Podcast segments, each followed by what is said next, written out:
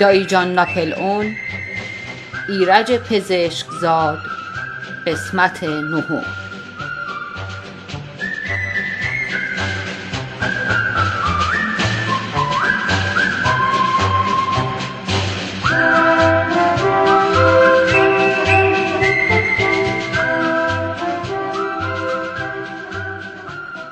فصل نه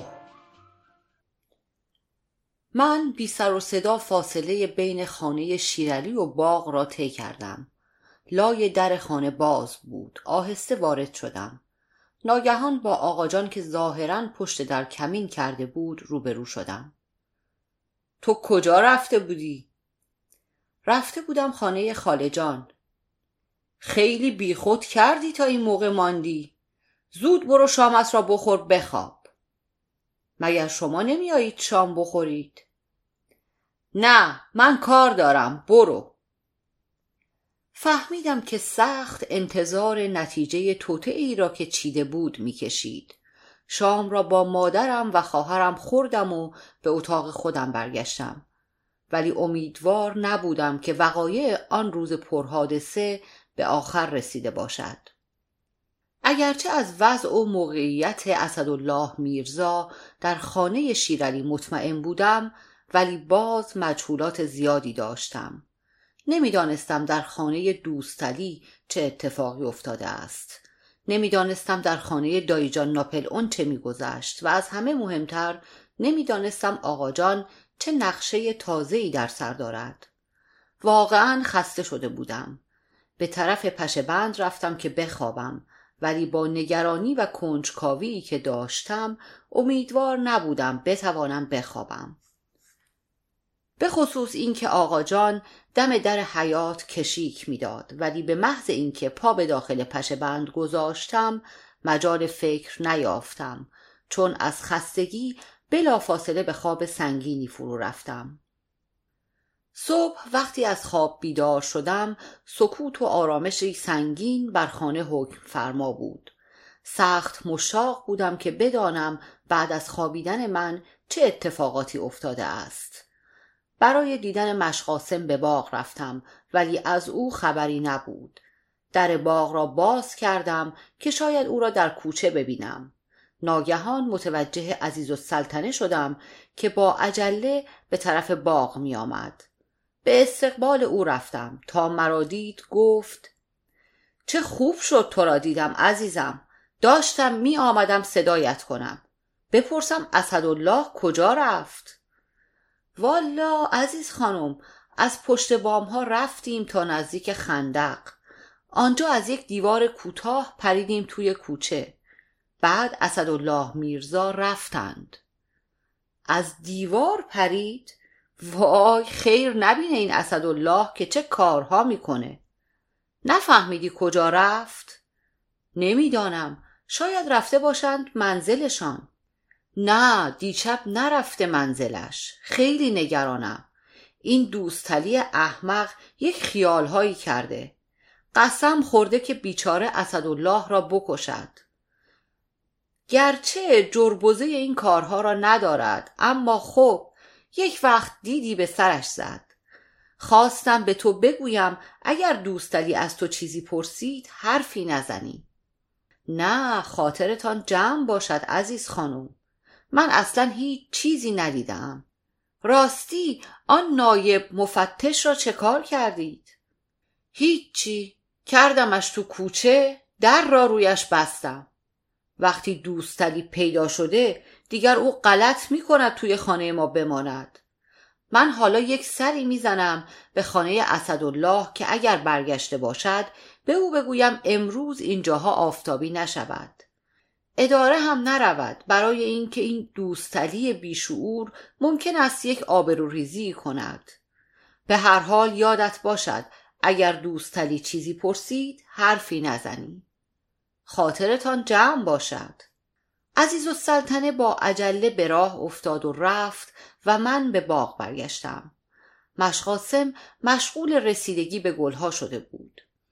از او شنیدم که بعد از خوابیدن من اتفاقاتی افتاده است. دوستلی خان تفنگ به دست به خانه دایجان رفته و همه اتاقها را در جستجوی اسدالله میرزا گشته است. دایجان طوری عصبانی شده که یک سیلی به او زده است ولی دوستالی خان قسم خورده است که تا ساچمه های تفنگش را در شکم اسدالله میرزا خالی نکند آرام نگیرد. من برای اینکه مطمئن شوم. مشقاسم چیزی از محل اختفاع اسدالله میرزا نمی‌داند. پرسیدم مشقاسم حالا اسدالله میرزا کجا هست؟ والا بابام جان دروغ چرا؟ تا قبر آ آ چهار انگشته. صبح کله سحر آقا ما را فرستاد در خانهاش. اصلا شب نرفته خانهاش. شمسلی میرزا هم خیلی دلواپسه. الان باید سر و کلهش اینجاها پیدا بشه. پس اسدالله میرزا چه شده است؟ والا بابام جان پنداری دود شده رفته آسمون. یا از ترس این آقا دوستلی خان یک جایی قایم شده. حالا باز یک مرافعه برای پیدا کردن اسدالله میرزا داریم. آره بابام جان. آقات هم ماشالله خوب قالچاق می‌کنه. دیشب همان نصف شبی این قیاس آبادی را کشیده بود تو خانه. ما میشنیدیم. بهش می‌گفت که دوستلی خان اسدالله میرزا را کشته. خدایی بود که ما شنیدیم. به این همشهریمان حالی کردیم که اینها با هم بدند می‌خواهند قال چاخ کنند. اگر ما نبودیم امروز باز سر و کله آن نایب اینجا پیدا می‌شد خدا عمرتان بدهد مشقاسم بعد از مدتی تردید و رنگ به رنگ شدن موفق شدم از مشقاسم خواهش کنم که به لیلی بگوید یک دقیقه به باغ بیاید. نمی‌دانستم چه می‌خواهم به او بگویم ولی بی اندازه مشتاق دیدنش بودم. دلم برایش خیلی تنگ شده بود. وقایع طوری پشت سر هم اتفاق می افتاد که حتی فرصت فکر کردن به لیلی را پیدا نمی کردم. با وجود این سخت عاشق بودم و باید معشوقم را می دیدم. مشقاسم سری تکان داد و با لبخند گفت بابام جان غلط نکنم تو خاطر لیلی خانم را می خواهی. هرچند با شدت و هدت اعتراض کردم ولی مشقاسم از رنگ و رویم آنچه باید بفهمد فهمید. با لحن ملایمی گفت خیلی خوب. بابام جان ما یک چیزی گفتیم. عیبی نداره. وقتی لیلی به باغ آمد مشقاسم زیر گوش من گفت ما دم در اندرونی هستیم. اگه آقا پیدا شد یک صرفه می‌کنیم. زود بزن به چاک بابام جان. مثل اینکه مشقاسم از راز من مطلع شده بود. ولی نگاه گرم چشمهای سیاه لیلی وحشت برملا شدن رازم را از دلم زدود.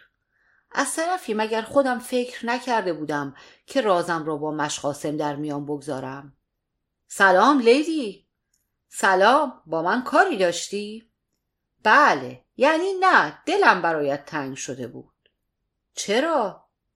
نگاه نوازشگر لیلی می‌خواست توی گلویم برود و آنچه را که جرأت نمی کردم بر زبان بیاورم از اعماق هنجرم بیرون بکشد من هم سخت مصمم بودم که عشقم را به او بگویم اما جمله اش را پیدا نمی کردم. مثل برق جملات عاشقانه که در کتابها خوانده بودم در ذهنم رژه می رفت. من تو را دوست دارم تو را دوست می دارم دوستت دارم. عاقبت در حالی که حس می کردم که رنگم به شدت سرخ شده توپق زنان گفتم لیلی من تو را دوست دارم. و به سرعت برق و باد به طرف خانه خودمان فرار کردم به طوری که در یک لحظه کوتاه خود را در اتاقم یافتم. خدایا چرا فرار کردم؟ چرا نماندم تا عکس عمل او را ببینم؟ خودم هم هیچ نمیفهمیدم. به خاطر ام رجوع کردم. هیچ جا نخوانده و نشنیده بودم که عاشق بلا فاصله بعد از اظهار عشق فرار کند. بعد از ملامت های فراوانی که به خودم کردم و بعد از تفکر و تأمل بسیار باز دیدم بهترین راه این است که نامه عاشقانم را تکمیل کنم و به دست لیلی بدهم. باز چند بار نوشتم و پاره کردم. نمی‌دانم چند ساعت گذشته بود که سر و صدایی از باغ شنیدم. در محوطه کنار آلاچیق نسترن تقریبا همه دایی ها و خاله ها جمع شده بودند. شمسلی میرزا هم آنجا بود. چون مادرم را در میان جمع دیدم به سرعت خود را به آنجا رساندم. از صحبتها جسته و گریخته دانستم که دایجان سرهنگ رهبری یک اقدام دست جمعی خانوادگی را به عهده گرفته است و به پیشوایی او افراد خانواده مصمم هستند که همه با هم نزد دایجان ناپل اون بروند و آنقدر آنجا بمانند تا اختلافات خانوادگی برطرف شود. ولی موضوع گم شدن اسدالله میرزا کمی افکار جمع را پریشان کرده بود. من هم به دنبال آنها به خانه دایجان ناپل اون رفتم. دایجان سرهنگ در وسط خطابه هیجان انگیزش بود که فریاد دایجان ناپل اون بلند شد. شما هم دیواری از دیوار من کوتاهتر پیدا نکردید؟ چرا نمی روید در خانه آن مرد خبیس متحسن بشوید؟ فکر نمی کنید آن مرد الان در صدد چه نقشه شیطانی دیگری است؟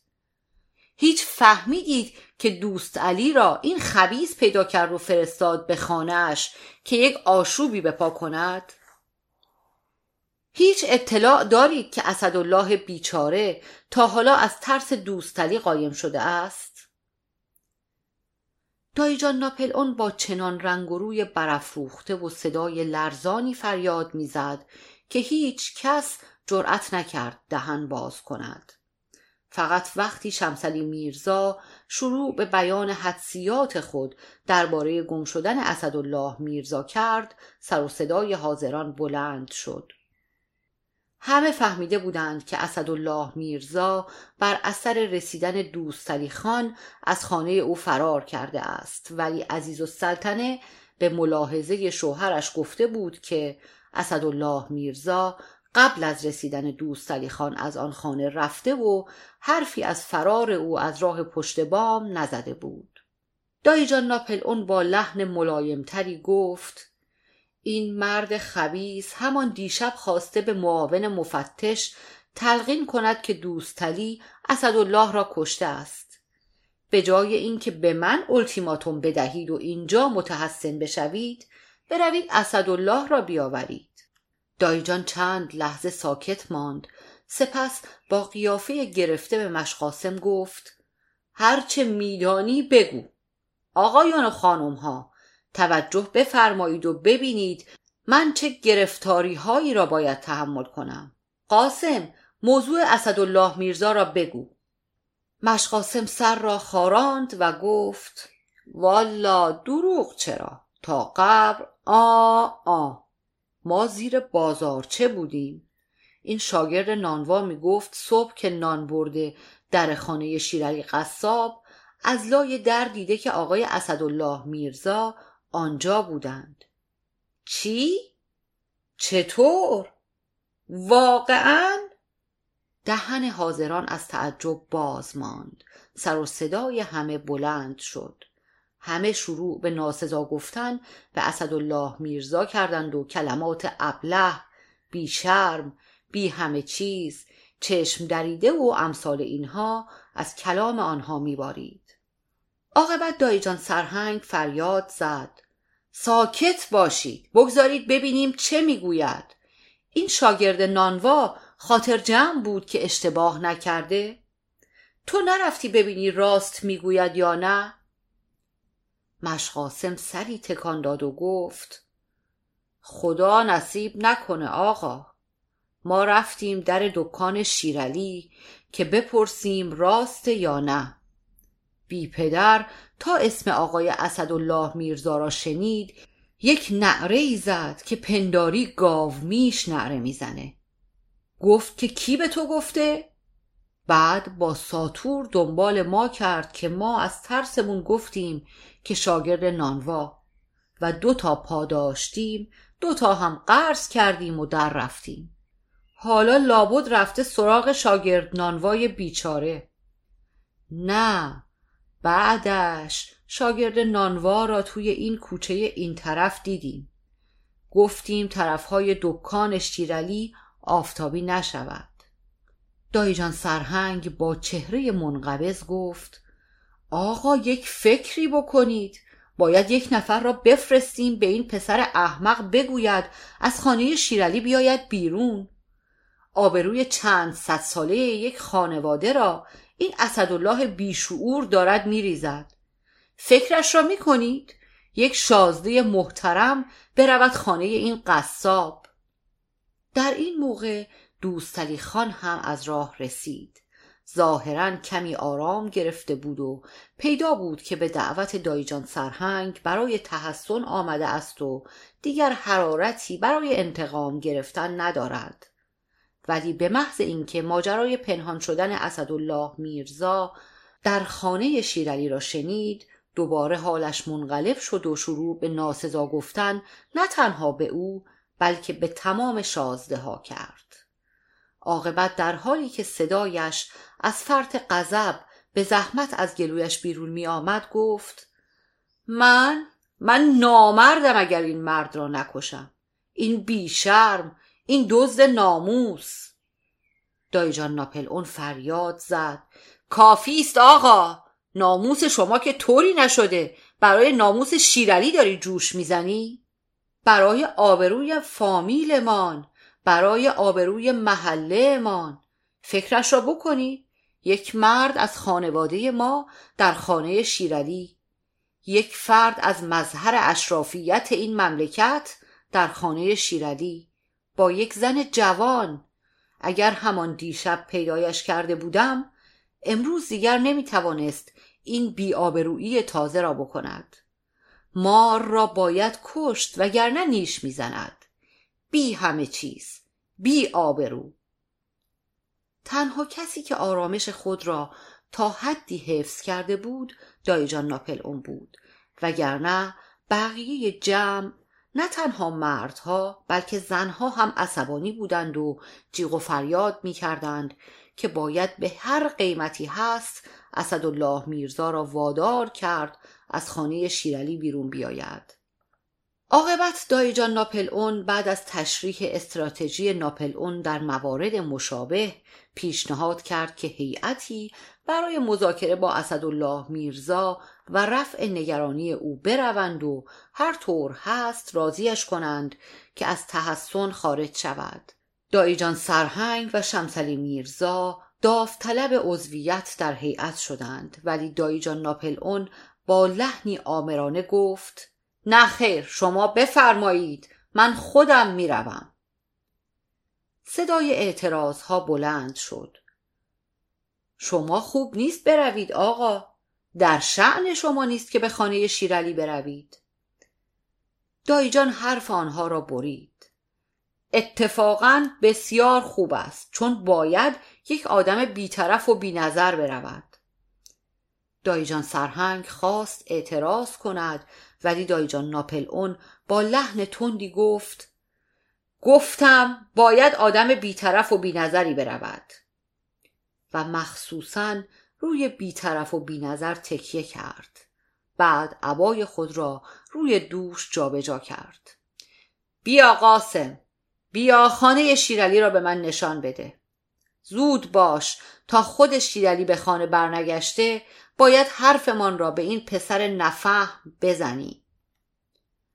من هم سایوار به دنبال دایجان و مشقاسم به راه افتادم. دایجان قدم زنان به طرف خانه شیرعلی می‌رفت. پیدا بود که نمی‌خواهد توجه همسایگان جلب بشود. دو سه بار در زدند تا صدای ظریف تاهره زن شیرعلی از پشت در زخیم شنیده شد. کیه؟ منزل آقای شیرعلی اینجاست؟ نیست رفته دکان. دایجان سر را به در نزدیک کرد. در حالی که سعی می کرد صدایش زیاد بلند نشود گفت خانم بفرمایید اسدالله میرزا بیاید دم در. کی؟ ما همچه کسی اینجا نداریم. خانم خواهش می‌کنم گوش کنید. ما می‌دانیم اسدالله اینجاست. یک موضوع حیاتی است. اگر نیاید پشیمان می شود موضوع مرگ و زندگی است. پس از لحظه سکوت صدای اسدالله میرزا از پشت در شنیده شد. با من کاری داشتید آقا؟ اسدالله بیا بیرون با تو حرف دارم. مومنت شما هستید؟ حال شما چطور است؟ اسدالله در را باز کن. اسدالله میرزا با صدای وحشت زده از پشت در جواب داد. جرأت نمی کنم آقا من تأمین ندارم. جانم در خطر است. گوش کن اسدالله. در را باز کن. من به تو قول می دهم که موضوع حل شده است. سوء تفاهمی شده بود. دوستلی به من قول داده که موضوع را فراموش کند. مومنت مومنت. شما اگر قول این نرخر خشن وحشی را قبول می کنید من قبول ندارم. دایجان ناپل اون با صدایی که از فرط خشم می لرزید ولی سعی داشت که زیاد بلند نشود گفت اسدالله من به تو می‌گویم. به تو امر می‌کنم که در را باز کنی. حالت وحشت و نگرانی در صدای اسدالله میرزا زیادتر شد. با هیجان گفت آقا من نمی‌خواهم از دستور شما سرپیچی کنم ولی جانم در خطر است. می‌دانم که از دست این جلاد وحشی راه نجاتی ندارم. من در یک قدمی مرگ هستم اما می‌خواهم چند ساعت دیگر زنده بمانم. اسدالله خفه شو. در را باز کن. صدای اسدالله میرزا حزنالود شد. چرا رحم ندارید؟ اگر شما قیافه مرا ببینید دیگر نمی‌شناسید. قصه و وحشت از مرگ یک شبه بیست سال پیرم کرده است. به برادرم بگویید که مرا حلال کند. من خودم یک فکری کرده ام که زحمت دوستلی کم بشود. مرد شور قیافت را ببرد. مرد شور خودت و برادرت را ببرد. دایجان این را گفت و در حالی که رگهای گردنش از فرط غضب برآمده بود و رنگش قرمز مایل به سیاه شده بود پشت به خانه شیرعلی کرد و به طرف باغ به راه افتاد. من چشم را به درز در خانه شیرعلی نزدیک کردم و نگاهی به درون خانه انداختم. کنجکاو بودم که قیافه پیر شده اسدالله میرزا را ببینم. می‌خواستم به او بگویم که من محل اختفایش را فاش نکرده و مسئول درد و قصه و پیر شدنش نیستم. شازده پیراهن و شلوار به تن داشت. دکمه های پیراهنش سراسر باز بود. چهرهش بیش از همیشه شاداب و بشاش بود. یک کاسه شربت به دست داشت و با انگشت یخ را در کاسه میگرداند. تاهره زن شیرلی کمی دورتر انگشتها را روی دندانهای سفید و براق خود گذاشته بود که صدای خندهاش بلند نشود. خیالم راحت شد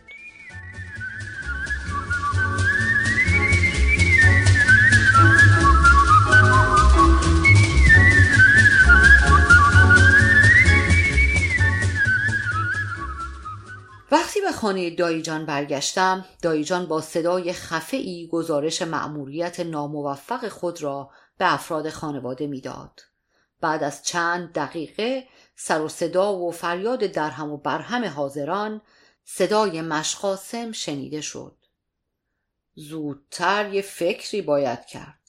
طفل معصوم آقای شازده خیلی حالش بده. چه بسا یک بلایی سر خودش بیاره. دایجان سرهنگ فریاد زد. بلا سر ما می آورد آبروی ما را می برد وگرنه خودش چه مرضی دارد؟ از آنجا بهتر کجا؟ والا دروغ چرا؟ تا قبر؟ آ آ. ما صداش را که از پشت در شنیدیم خیلی قصه دار بود. پنداری صداش سی سال پیرتر شده بود. انگار سرش تو پوزه پلنگ گیر کرده بود.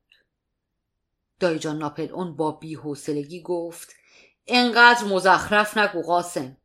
من عقیده دارم حالا که این مرد به آبروی خانوادهش اعتنایی ندارد باید یک فکر دیگری کرد. با صداهای درهم و برهم جر و بحث و گفتگو مجلس را شلوغ کرد. تقریبا همه متفق بودند که دنبال شیرعلی قصاب بفرستند و به او بگویند که ماندن اسدالله میرزا در خانه اش خوب نیست و ممکن است باعث حرف مردم بشود. البته هیچ کدام از حاضران نمی‌خواستند این مأموریت سخت را به عهده بگیرند و می‌گفتند تنها مرد میدان دایجان ناپل اون است.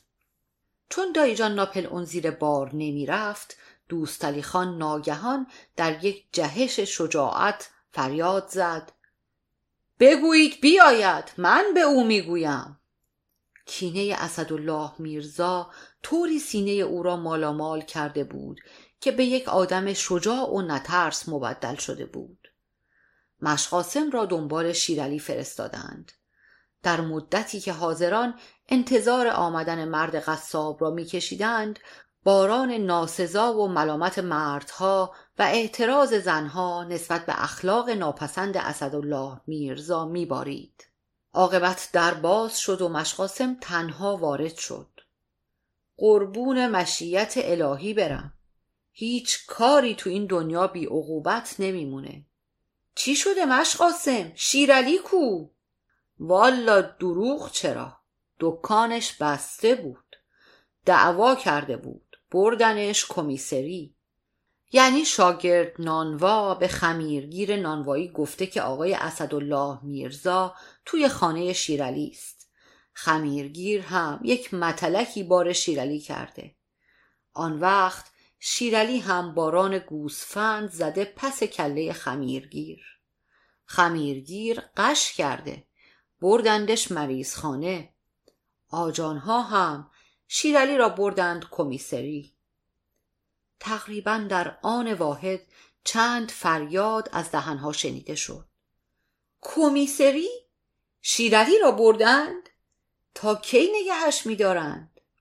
وقتی سر و صداها کمی آرام گرفت دوستالی خان که گویی تازه متوجه اشکال اساسی قضیه شده بود با قیافه مبهوت گفت پس پس اگر شیرعلی را ببرند زندان آن وقت این مردکه شاید شاید ده روز بیست روز شش ماه زندانی بشود سپس رو به دایجان کرد و فریاد زد آقا یک فکری بکنید یک خاکی به سرمان بکنیم دایجان ناپل اون هم در مقابل فریاد کشید چه خبر شده؟ چرا نعره می‌زنی؟ حالا دیگر شیرعلی اینقدر عزیز شد؟ این مرافعه تازه فرصت اوج گرفتن پیدا نکرد. زیرا در باز شد و خانم عزیز و سلطنه که بعد معلوم شد برای رفع و رجوع شکایت روز پیش خود به تأمینات رفته بود وارد شد. دوستالی خان تا زنش را دید به طرف او رفت و با هیجان گفت میدانی شیرعلی قصاب را گرفته اند؟ بهتر. مردشور خودش و آن گوشت های گندیدهش را ببرند. دوستری خان بازوی او را گرفت و با التهاب بیشتری گفت آخر آن دزد ناموس در خانه شیرعلی است. آن شازده بیچشم و رو. عزیز و سلطنه با خنده پرغمزه ای گفت الهی نمیره این اسدالله با این کارهاش. ولی ناگهان مثل اینکه در مغزش برقی زد خنده روی لبهایش خشک شد با چشمهای گرد به در اتاق خیره شد و از لای دندانها قرشی کرد چی؟ اسدالله؟ آن آن زنیته سلیته هم همانجاست؟ همه مبهوت و ساکت چشم به چهره منقبض عزیز و سلطنه دوختند دوستالی خان هم ساکت شده ولی لب بالا و سیبیل چهار گوشش از خشم فروخورده می لرزید. عاقبت از لای دندانهای برهم فشرده گفت خدا بیامرز رکن الدین میرزا هم سر پیری با این بچه پسنداختنش آبروی یک خانواده را برد.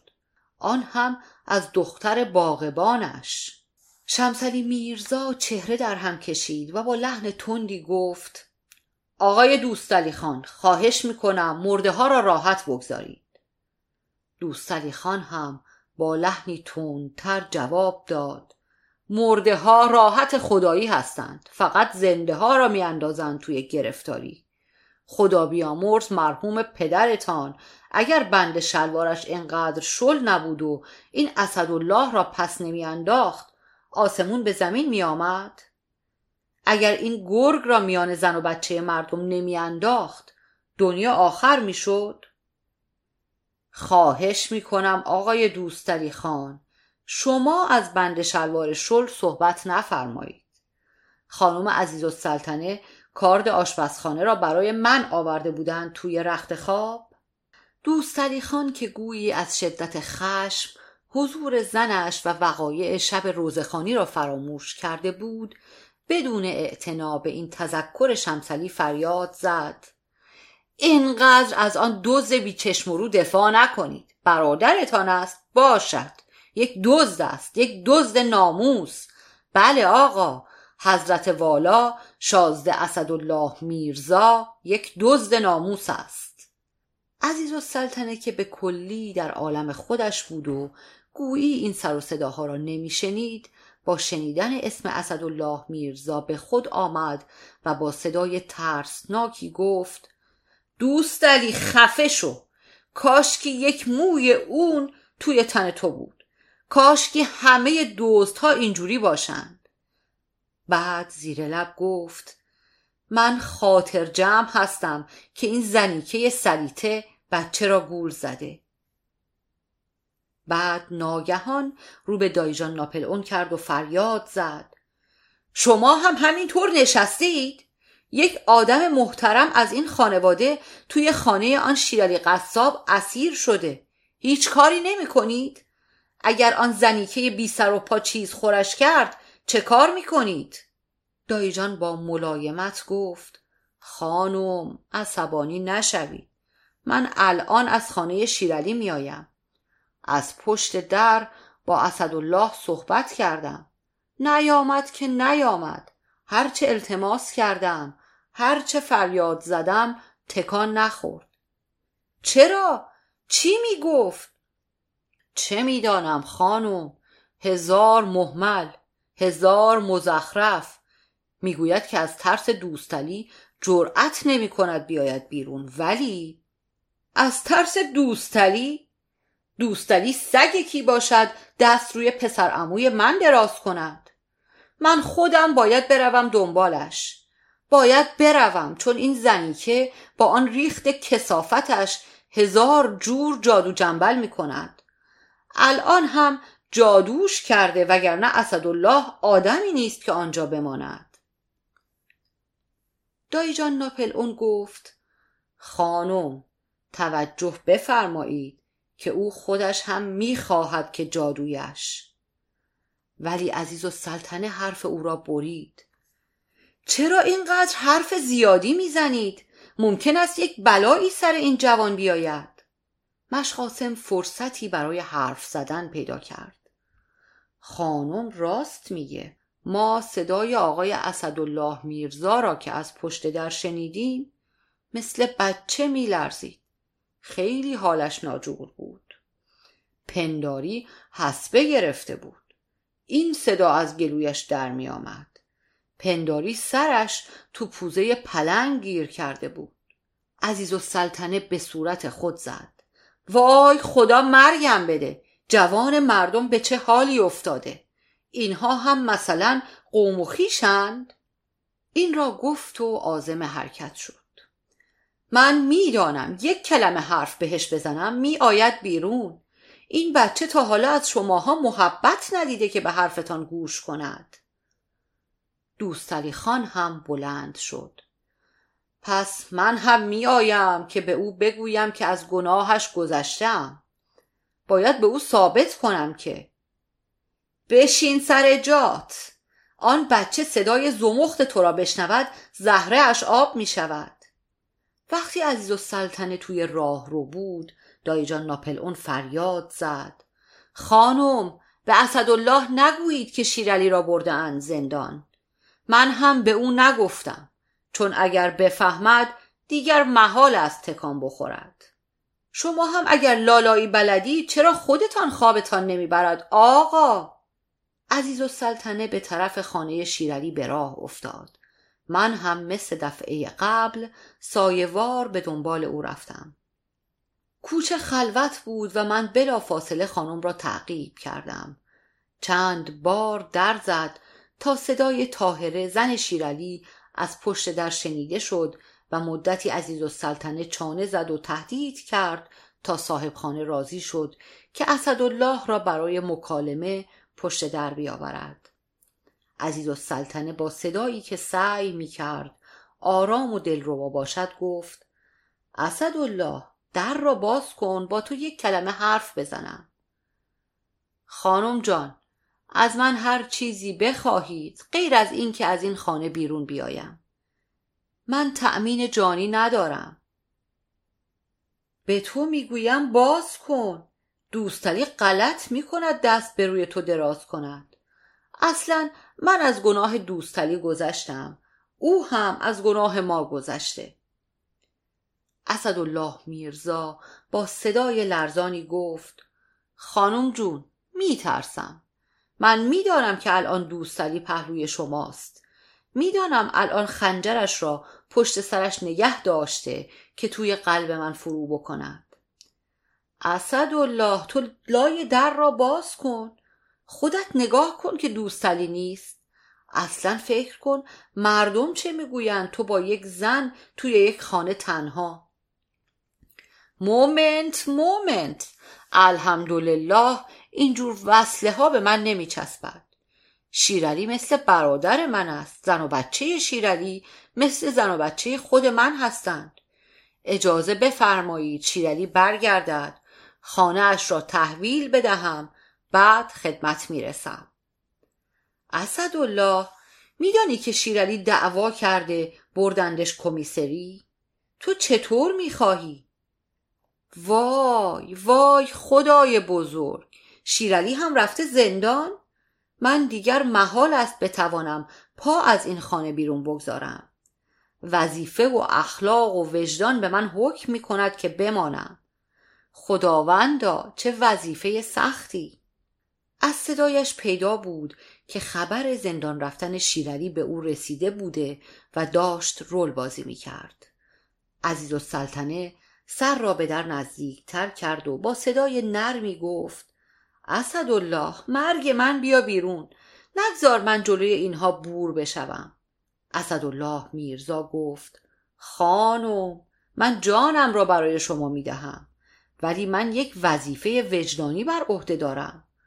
راضی نشوید که من زن و بچه شیرالی را که دست من سپرده وقتی خودش رفته زندان تنها و بی سرپرست بگذارم. شیرالی که بچه نداره اسدالله. زنش که هست خانم جون. این هم مثل یک بچه است.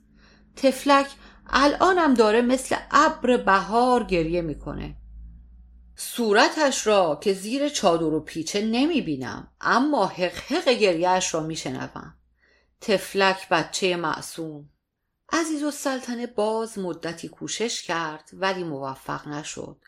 عاقبت در حالی که رکیک ترین فوش ها را نصار زن شیرالی و خود او می کرد مثل یک کوه آتشفشان به طرف باغ به راه افتاد. من هم سایه به سایه او به راه افتادم ولی ناگهان متوجه شدم که آقای دواساز مباشر دواخانه آقا جان وارد خانه ما شد. موضوع برای من اهمیت داشت. از در باغ بی سر صدا به طرف خانه خودمان به راه افتادم. آقا جان با آقای دواساز به اتاق پنج دری دم در حیات رفتند. من هم که در ماجراهای اخیر به استراق سم عادت کرده بودم گوش را به پنجره چسباندم. آقای دواساز در حالی که با دستمال عرق پیشانیش را پاک می کرد گفت آقا فاتحه دواخانه را باید بخوانید با اینکه یک روز بستیم و اعلان کردیم که به علت مسافرت برای زیارت دواخانه تعطیل است هیچ فایده نکرد. مگر واعظ آن چیزی را که گفته بودیم نگفت؟ چرا آقا؟ بیچاره آقای آسید ابوالقاسم دو دفعه بالای منبر موضوع را رفع و رجوع کرد ولی مثل اینکه کسی به حرفش اعتنایی نکرد. یک چیزی که توی کله مردم رفت دیگر مشکل می‌توان درآورد. آخر مردم چه می‌گویند؟ چه مرضی دارند؟ هیچی آقا چیزی نمی‌گویند ولی حتی یک نفر نیامده دو مسقال سولفات دو سود بخرد. امروز یک رهگذری خواست پا بگذارد توی دواخانه. آنقدر کسبه فحش و نفرین لسارش کردند که پشیمان شد و رفت. چهره آقاجان را از لای درز پنجره می دیدم. رنگش سفید شده بود و دندانها را بر هم می فشرد. عاقبت با صدای خفه گفت باید یک راهی پیدا کرد باید یک فکری کرد هیچ فکری ندارد آقا من اهل این محل را خوب می شناسم اگر دم مرگ هم برسند چون توی مغزشان رفته که دواها را با الکل می سازیم محال است از ما دوا بخرند. اصلا بنده هم دیگر نمی توانم توی این محل بمانم. چون همه جا شایع شده که دین و مذهب ندارم. من فعلا در دواخانه را بستم تا یک فکری بکنید. آقا جان چند لحظه با چهره منقبض در اتاق قدم زد و بعد ایستاد و با صدایی که از فرط عصبانیت و خشم شناخته نمی‌شد گفت این مرد خبیس بی همه چیز مرا از زندگی ساقط کرد. من نامردم اگر پدرش را نسوزانم. نامردم اگر تا جنازهش را توی گور نگذارم آرام بگیرم. بی همه چیز. نانجیب. چنان ناپل اونی برایش بسازم که هشت تا ناپل اون از پهلوی دستش در بیاید. حالا میفرمایید من چه کنم؟ هیچی آقای دواساز. شما بفرمایید. شما بفرمایید تا من ببینم چه می شود فعلا کلید برق را قطع کنید. دواخانه هم بسته باشد تا بعد. آقای دواساز با قیافه گرفته خداحافظی کرد و رفت. آقا جان شروع به قدم زدن در اتاق کرد. حالش خیلی بد بود. به طوری که من از ترس این که مبادا پس بیفتد مدتی آنجا ماندم. وقتی از حرکاتش دانستم که کمی آرامتر شده برای دانستن آنچه در خانه میگذرد به آنجا رفتم. همه هنوز آنجا بودند. قمر دختر خلوزع عزیز و سلطنه هم که از روز پیش او را منزل یکی از قوم و ها فرستاده بودند آمده بود. جر و بحث و گفتگو به شدت ادامه داشت. به خصوص عزیز و سلطنه و دوست خان سخت عصبانی و براشفته بودند. دوست خان در غیبت من به کمیسری تلفن زده بود که بلکه وسایل آزادی موقت شیرعلی را فراهم کند. ولی به او جواب داده بودند که تا وضع مزاجی مزروب یعنی خمیرگیر نانوایی روشن نشود نمی‌توانند شیرعلی را آزاد کنند. وقتی من رسیدم عزیز و سلطنه می گفت من می‌دانم که این زن سلیته بیچاره اسدالله را جادو کرده. وگرنه آن آدمی نیست که حرف مرا زمین بیاندازد. چطور است بفرستیم دنبال آقای خراسانی؟ بیاید یک قلیاب سرکه ضد جادو به در خانه شیرالی بپاشد. دوستری خان با بیحوصلگی فریاد زد. خانم جادو یعنی چه؟ این محملات یعنی چه؟ این مردکه نکره مانده آنجا یک دستی سر و گوش زن شیرالی بکشد. وا مرد شور. آدم زنهای حسابی با اصل و نسب را می‌گذارد می‌رود دست سر و گوشان اکبیری بیریخ بکشد. آن هم آدمی مثل اسدالله. دوستری خان نتوانست از سر و شکل زن شیرالی دفاعی بکند ولی سیلی از ناسزا و دشنام را به سر اسدالله میرزا جاری کرد. به طوری که عزیز و سلطنه از کوره در رفت و دوست داری همچه می‌زنم توی پوزت که تمام دندانهای مصنوعیت بریزه تو دهنت. تو به نوه عموی من فوش می‌دهی مثل این است که به خودم فوش می‌دهی. دایی جان ناپل اون به ناچار دخالت کرد و فریاد زد. ساکت! چرا نمی روید دعوا مرافعتان را خانه خودتان بکنید؟ من چه گناهی کردم که باید مزخرفاتتان را بشنوم؟ اسدالله آنقدر منزل شیرعلی بماند که زیر پایش علف سبز بشود. اصلا به شماها چه؟ مگر شما قیم و وکیل اسدالله یا شیرعلی هستید؟ دایی جان سرهنگ گفت داداش استدعا می کنم شما دیگر عصبانی نشوید. شما لاقل آرام بمانید. ما آمده ایم که آمده اید چه کنید؟ چه از جان من می خواهید عصبانی نشوید. ما آمده ایم که اختلافات موجود را حل کنیم. ولی تصدیق میفرمایید که موضوع مهمتری پیش آمده. آبرو و حیثیت خانواده در خطر است. باید به هر ترتیبی هست اسدالله را از خانه شیرعلی بیاوریم بیرون. بنده پیشنهاد می‌کنم که ما یک سری برویم عیادت خمیرگیر که ضربه به سرش خورده. شاید ضربه مهم نبوده. شاید خودش را به موشمردگی زده که از شیرعلی انتقام بگیرد. در این صورت می توانیم با یک وعده وعیدی رضایتش را جلب کنیم که از شکایتش صرف نظر کند و شیرعلی را همین امروز آزاد کنند دایی جان ناپل اون فریاد زد. حالا من با این وضعیت و موقعیت بروم عیادت خمیرگیر که به قصاب رضایت بدهد؟ شما را عرض نکردم. یکی از ما یا مثلا مشقاسم را بفرستی دوستری خان به میان صحبت دوید. حرف درستی است. خیلی منطقی است. البته شعن خانواده ما نیست که عیادت خمیرگیر برویم ولی مشقاسم را می شود فرستاد. دایی جان ناپل اون عصبانی فریاد زد. اصلا چه لزومی دارد که شیرعلی آزاد بشود؟ چشمش کور می‌خواست با لاشه یک گوسفند تو سر مردم نزند. این آدم همه محله را عاجز کرده. حالا یک دفعه دولت می‌خواهد مجازاتش کند. شما چرا دخالت می‌کنید؟ ما کاری به شیرعلی نداریم. چشمش گور دندش نرم توی زندان بمیرد. ولی ما فکر آبروی خانواده هستیم. فکرش را بکنید.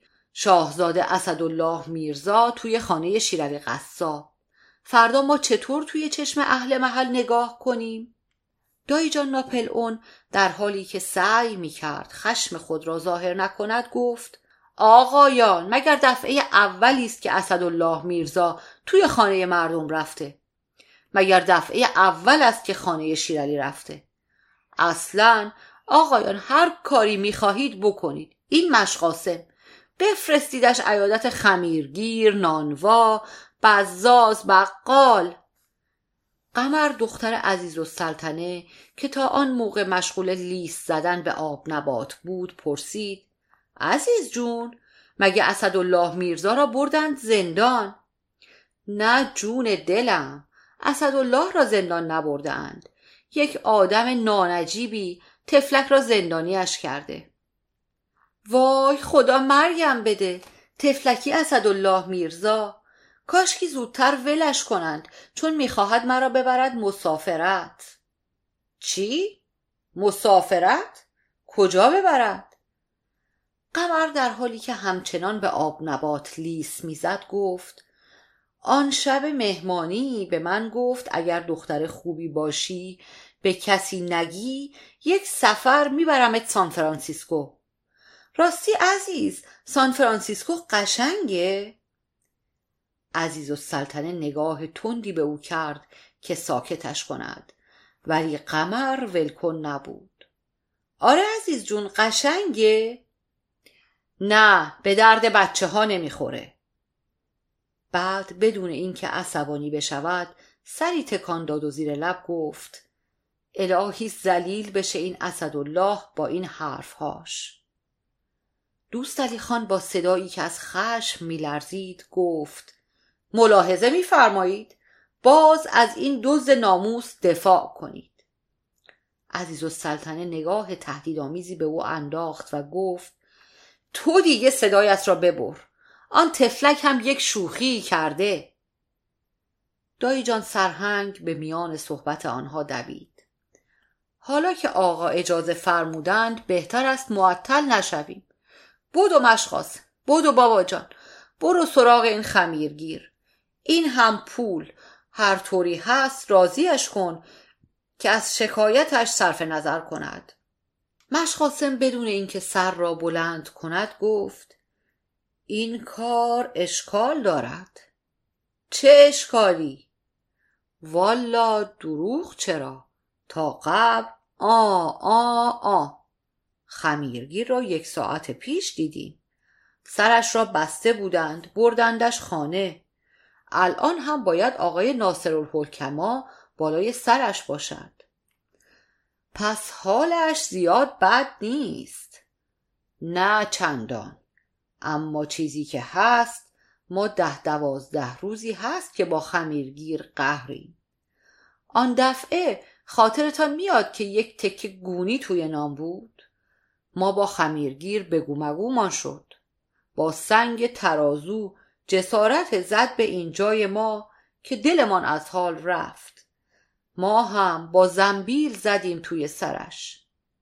بعد آمدند جدامان کردند. اما از آن روز تا حالا ما باهاش قهریم و حرف نمی‌زنیم. قهر یعنی چه؟ مرد گنده که مثل بچه ها قهر نمی کند قهر هیچ به جسه نیست. الان مگه آقا با شوهر خواهرشان قهر نیستند؟ مزخرف نگو را بیفت. والا آقا دروغ چرا؟ ما شاهرگمان را بزنید. توف توی صورت خمیرگیر نمی اندازیم. چه برسد به این که برویم نازش را بکشیم دایی جان سرهنگ و عزیز و سلطنه و حتی شمسلی میرزا مدتی به مشقاسم اصرار و التماس کردند ولی مشقاسم زیر بار نرفت ما قیاس ها زیر بار این بیناموسی ها نمی رویم. ما یک وقت یک همشهری داشتیم که تازه مال خود قیاس هم نبود. مال آن سر قوم بود. طرفهای تکیه موسا برقع. در این موقع دایی جان ناپل اون دخالت کرد و با لحن تندی برادرش را از تن دادن به این ننگ منع کرد. ولی چون جمع را مصمم دید که به هر قیمتی هست رضایت خمیرگیر را جلب کنند تا شیرعلی آزاد بشود رو به مشقاسم کرد. مشقاسم من به تو دستور می دهم که این مأموریت را انجام بدهی. همانطور که در میدانهای جنگ به تو فرمان می‌دادم و تو اجرا می کردی امروز هم به تو فرمان می دهم که بروی. خیال کن در جنگ کازرون هستیم مشقاسم قد راست کرد. چشم آقا اما قدرت خدا را ببین. فرق روزگار را ببین. آن وقتها به ما فرمان می‌داد بریم جنگ انگلیسیا. حالا باید بریم سراغ این خمیرگیر. خاطرم میاد یک دفعه گرماگرم جنگ کازرون بود. ما تفنگ را گرفته بودیم دستمان. کافیست صحبت نکن. قاسم برو. فرماندهی تو به تو دستور می‌دهد. فوری اجرا کن. وقتی مشقاسم برگشت همه حاضران که به حد اعلای بیحوصلگی و بیصبری رسیده بودند و مرتبا از این طرف به آن طرف اتاق می‌رفتند و برمیگشتند دور او جمع شدند. چی شد مشقاسم؟ والا آقا دروغ چرا؟ تا قبل آ آ آ. ما با خودش که حرف نمی‌زنیم. داداشش را صدا کردیم. دم در بهش گفتیم که بهش پیغام بده. هیچی. هی رفت و هی آمد و آخرش هم هیچی نشد. چطور هیچی نشد؟ والا میگه باید شیرعلی بیاد جلوی همه کاسبای محل دستش را ماچ کنه تا رضایت بده. دوستری خان خسته و درمانده روی یک مبل افتاد و گفت نه خیر. این بیچشم رو در خانه شیرعلی ماندگار شد. مشقاسم ادامه داد. تازه الان اوستا اسماعیل پنبه دوز را دیدم. می گفت توی کمیسری شیرعلی را دیده. بهش گفته برو در خانه به زنم بگو خیالش جمع باشه. از مهمانش هم با جون و دل پذیرایی بکنه تا اون برگرده. دایی جان سرهنگ سری تکان داد و گفت به به به خیلی رو در بایستی داره. تعارفش هم می‌کنن. واقعا. به قول خودش که واقعا مومنت.